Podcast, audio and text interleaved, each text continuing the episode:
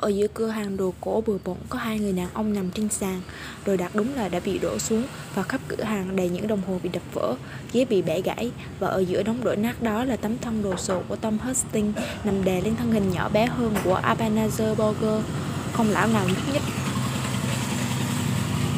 Họ chết rồi ạ à. Bót hỏi. Không may mắn thế đâu, Lisa nói. Trên nền nhà bên cạnh hai lão già là chiếc trâm cài bằng bạc ống ánh, Viên đá có xoáy tròn màu đỏ và da cam với cái móc hình vuông móng vuốt và đầu rắn. Những cái đầu rắn có vẻ hết sức thèm thuồng, đắc thắng và hài lòng. Bót bỏ chiếc đâm cài vào túi cạnh cục giấy nhỏ nặng bằng thủy tinh, cây bút lông và hộp sơn nhỏ. Cầm cả cái, cầm cả cái này nữa, Lisa nói. Bót nhìn tấm thiếp viền đen với cái tên Jack được viết tay trên đó. Tấm thiếp khiến nó sợ hãi. Ở tấm thiếp có gì đó quen, thật quen thuộc, vừa là những ký ức xưa cũ một cái gì đó hết sức nguy hiểm. Em không muốn cầm. Cậu không thể để nó lại đây, Lisa nói. Hai lão già này định dùng nó để hại cậu đấy. Em không thích nó. Bob nói, Nó là thứ xấu xa. Đốt nó đi. Không. Lisa hoảng hốt kêu lên. Đừng làm thế. Cậu không được làm thế. Thế thì em sẽ đưa cho chú Silas. Bob nói. Và thằng bé bỏ tấm thiếp vào một cái phong bì thì phải. Chạm vào nó càng ít càng tốt. Và rồi cho cái phong bì vào túi của cái áo khoác làm vườn đang mặc, Ngay gần trái tim. Cách đó 200 dặm, gã đàn ông tên Jack thức dậy và đến hơi. Hắn đi xuống nhà. Cái gì thế? Bà nội hắn vừa khuấy một cái nồi to trên bếp vừa hỏi. Cháu làm sao vậy? Cháu không biết. Hắn đáp. Có gì đó vừa xảy ra. Một điều rất thú vị. Rồi hắn liếm mép. Mùi thơm ngon lắm. Hắn nói. Thơm ngon vô cùng. Chớp lóe sáng trên đèn trên nền đường đại sỏi. Bót lao qua màn mưa trong khu phố cổ, lên lên ngọn đồi, chạy về phía nghĩa địa. Buổi chiều xám xịt mây đã nhanh chóng tối sầm lại khi nó bị nhốt trong căn buồng kho và nó không ngạc nhiên chút nào khi một bóng dáng quen thuộc hiện ra dưới ngọn đèn đường. Bóng ngần ngừ dừng lại và một mảng bóng đen và một mảng bóng đêm đen thẳng, đen thẳm như nhung chập chờn hiện ra thành hình người. Chú Silas đứng trước mặt nó, khoanh tay lại. Chú sốt ruột bước về phía trước. Thế nào? Chú hỏi. Bon nói, cháu xin lỗi chú Silas. Chú rất thất vọng về Bob về cháu, Bob ạ. À. Chú Silas nói và chú lắc đầu. Chú đã đi tìm cháu từ lúc thức dậy. Khắp người cháu đằng cháu đầy mùi rắc rối và cháu biết là cháu không được phép ra ngoài, không được phép đặt chân vào thế giới của người sống kia mà. Cháu biết ạ, à, cháu xin lỗi. Nước mưa tuôn rơi trên mặt thằng bé như nước mắt. Trước hết, chú phải đưa cháu về nhà an toàn đã. Chú Silas đưa tay cuốn thằng bé vào trong áo tròn của mình và bó cảm thấy mình bay lên khỏi mặt đất. Chú Silas nó nói Chú Silas không trả lời. Cháu đã hơi sợ. Nó nói, Nhưng cháu biết chú sẽ đến cứu cháu nếu mọi chuyện trở nên quá tệ. Và chị Lisa cũng có ở đó nữa. Chị ấy đã giúp cháu rất nhiều. Lisa à Giọng chú Silas nghe rất ghi gắt. Chị phù thủy ở khu nghĩa địa bằng cùng mấy ạ. Và cháu nói là cô ta đã giúp cháu. Vâng ạ, Nhất là với phép tàng hình. Cháu nghĩ bây giờ cháu tàng hình được rồi. Chú Silas hừ một tiếng. Khi nào về đến nhà? Cháu có thể kể hết lại cho chú nghe. Vậy là bóc đừng im lặng cho đến khi hai chú cháu dừng lại bên cạnh nhà thờ. Họ đi vào gian sảnh trống không Trong khi mưa trở nên nặng hạt hơn Bắn lên tung tóe từ các vũng nước động trên mặt đất. Bóc lôi chiếc phong bì có tấm thiếp viền đen từ trong túi ra. Ờ, nó nói Cháu nghĩ chú nên xem cái này. Đúng hơn là chị Lisa nghĩ như thế ạ. À. Chú, chú Silas nhìn cái phong bì Rồi Chú mở phong bì, lấy tấm thiếp ra ngắm nghía rồi lật mặt sau để đọc những lời hướng dẫn bằng bút chì mà Abanazer Boger đã viết bằng thứ chữ Betty ti để tự nhắc mình cách dùng tấm thiếp đó. Kể hết cho chú nghe xem nào. Chú nói, Bác kể lại cho chú tất cả những gì nó có thể nhớ được về ngày hôm đó. Khi nó kể xong, chú Silas chậm, lại, chậm rãi lắc đầu, vẻ trầm ngâm. Cháu có bị phạt không ạ? À? Bác hỏi. Nobody O'Quinn Chú Silas nói, chắc chắn cháu sẽ bị phạt, nhưng chú tin rằng chú sẽ để cho bố mẹ cháu tự quyết định mình chịu quyết định mọi hình phạt cũng như lời quả trách mà họ nghĩ là cần thiết. Còn chú thì phải lo tống khứ vật này đi.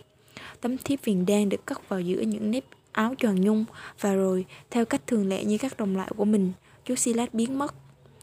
Bó cái áo khoác che đầu, trèo lên trên trèo lên lối đi trơn tuột đến đỉnh đồi và đi thẳng vào lăng Frobisher. Nó kéo cổ quan tài của em Fram Pettifer sang một bên rồi trèo xuống dưới, xuống dưới nữa, dưới nữa. Nó đặt chiếc trầm cài lại trở, trở lại chỗ cũ, bên cạnh cái chén và con dao. Đây nhé, nó nói, còn được đánh bóng nữa, trông đẹp hơn hẳn. Nó đã quay lại. Sát thủ nói, trong giọng nói như như những dải khói ấy có một vẻ bằng lòng. Nó luôn quay trở lại. Quả là một đêm dài. Bao rón rén bước đi trong cơn buồn ngủ. Nghe ngang qua ngôi mộ nhỏ mang cái tên hai tuyệt của cô Liberty Roach. Liberty nghĩa là tự do, Roach nghĩa là con gián. Liberty Roach có thể tạm dịch là con gián tự do.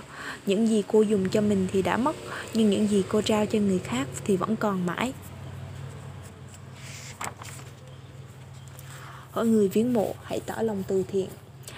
Ngang qua nơi yên nghỉ của Harrison Westwood, thợ bánh của giáo khu cùng hai cùng với hai bà vợ của ông ta là Marian và John đến khu nghĩa địa bằng cùng. Vài trăm năm sau khi, khi ông bà O'Quinn chết người ta mới tuyên bố rằng đến đập trẻ con là sai trái.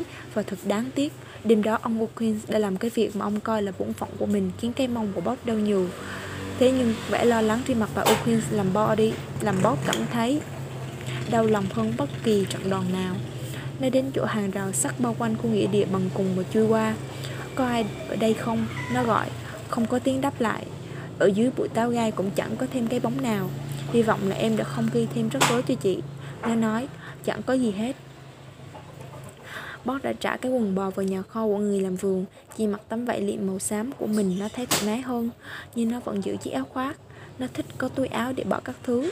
Khi quay trở lại nhà kho để trả quần Nó đã lấy từ trên tường kho xuống một chiếc liềm nhỏ Giờ nó dùng cái liềm phạt đám cây tầm mai trong khu nghĩa địa bằng cùng Làm chúng bắn tứ tung cho đến khi chúng còn trơ lại những cái gốc đầy gai trên mặt đất. Từ trong túi, nó lôi ra cục chặn giấy to bằng thủy tinh rực rỡ đủ màu cầu vòng tỏa ra từ phía trong cùng hộp sơn và chiếc bút lông.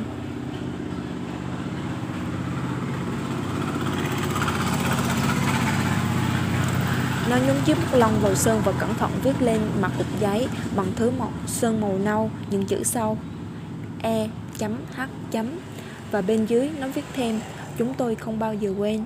Sắp giờ đi ngủ rồi Và khôn ra thì trong thời gian tới đây Nó không nên thức quá giờ ngủ nữa. Nó đặt cục chặn giấy lên trên nền đất. Chỗ trước kia đám tầm ma đã mọc, Tính toán để cục chặn giấy nằm đúng vị trí đầu của cô Và chỉ dừng lại một thoáng để chiêm ngưỡng công trình của mình. Rồi nó lại chui qua hàng rào và đi lên đồi Không còn rón rén như trước nữa. Không đến nỗi tồi Một giọng hoạt bát vang lên từ khu nghĩa địa bằng cùng Sau lưng nó Không tồi chút nào.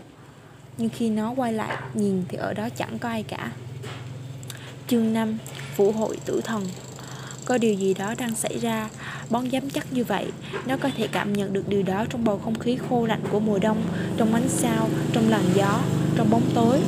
Nó có thể cảm nhận được điều đó trong nhịp điệu của những đêm dài ngày ngắn Bà O'Quinn đẩy nó ra khỏi ngôi mộ nhỏ của gia đình O'Quinn Con ra ngoài chơi đi Bà nói Mẹ đang bận Bóc trố mắt nhìn mẹ Nhưng ở ngoài lạnh lắm mẹ ạ. Nó nói, thì phải lạnh chứ. Mẹ nó nói, đang mùa đông mà, rồi phải lạnh mới đúng. Được rồi, bà nói tiếp với chính mình hơn là với bóc. Giày này, còn cái váy, phải lên gấu mới được. Lại còn mạng nhện nữa. Sao mà ở đâu cũng thấy mạng nhện thế này. Con ra ngoài đi. Bà lại tỏ bóc. Mẹ bận lắm, con ở trong này chỉ tổ vướng thôi. Rồi bà lẩm nhẩm mấy câu hát mấy câu thơ mà bóc chưa từng nghe bao giờ. Người giàu cùng với người nghèo hãy đến đây.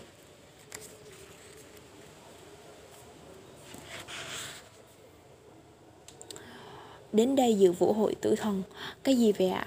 Bóc hỏi nhưng hỏi như thế thì thật là sai lầm Bởi vì bà O'Quinn sầm mặt lại như một đám mây dông Và bóc vội vã chạy ra khỏi mộ Trước khi bà có thể biểu lộ sự bực dọc của mình một cách mạnh mẽ hơn. Trong nghĩa địa vừa lạnh vừa tối Và sao đã mọc Bóc đi qua chỗ má Slaughter trên đường Ai Cập phủ đầy dây trường xuân Má đang nheo mắt ngắm bụi cây xanh. Mắt của cháu tinh hơn mắt ta Chàng trai ạ. À, Má, nó nói, má nói, cháu có nhìn thấy bông hoa nào không? Hoa ạ, hoa vào mùa đông ạ. Đừng nhìn ta với vẻ mặt như thế chứ, chàng trai. Má nói, mùa nào cũng có thứ nửa hoa, chúng kết nụ rồi nửa hoa, nở rồi lại tàn. Mọi vật đều có thời gian của mình. Má kéo chiếc áo choàng và mũi và mũ che người cho kiến hơn, rồi má nói, có lúc phải làm việc, có lúc phải chơi, có lúc phải dự vũ hội tử thần, phải không chú nhóc? Cháu không biết, bác nói, vũ hội tử thần là gì ạ? Nhưng má Slaughter để lại chui vào đám trường xuân và biến mất. Lạ thật, Bón nói thành tiếng. Nó đến chỗ lăng của dòng họ Bát Lebi Hồng tìm nơi ấm và bạn bè. Nhưng đêm đó gia đình Bát Lebi Bảy thế hệ cả thảy cũng không có thời gian dành cho nó.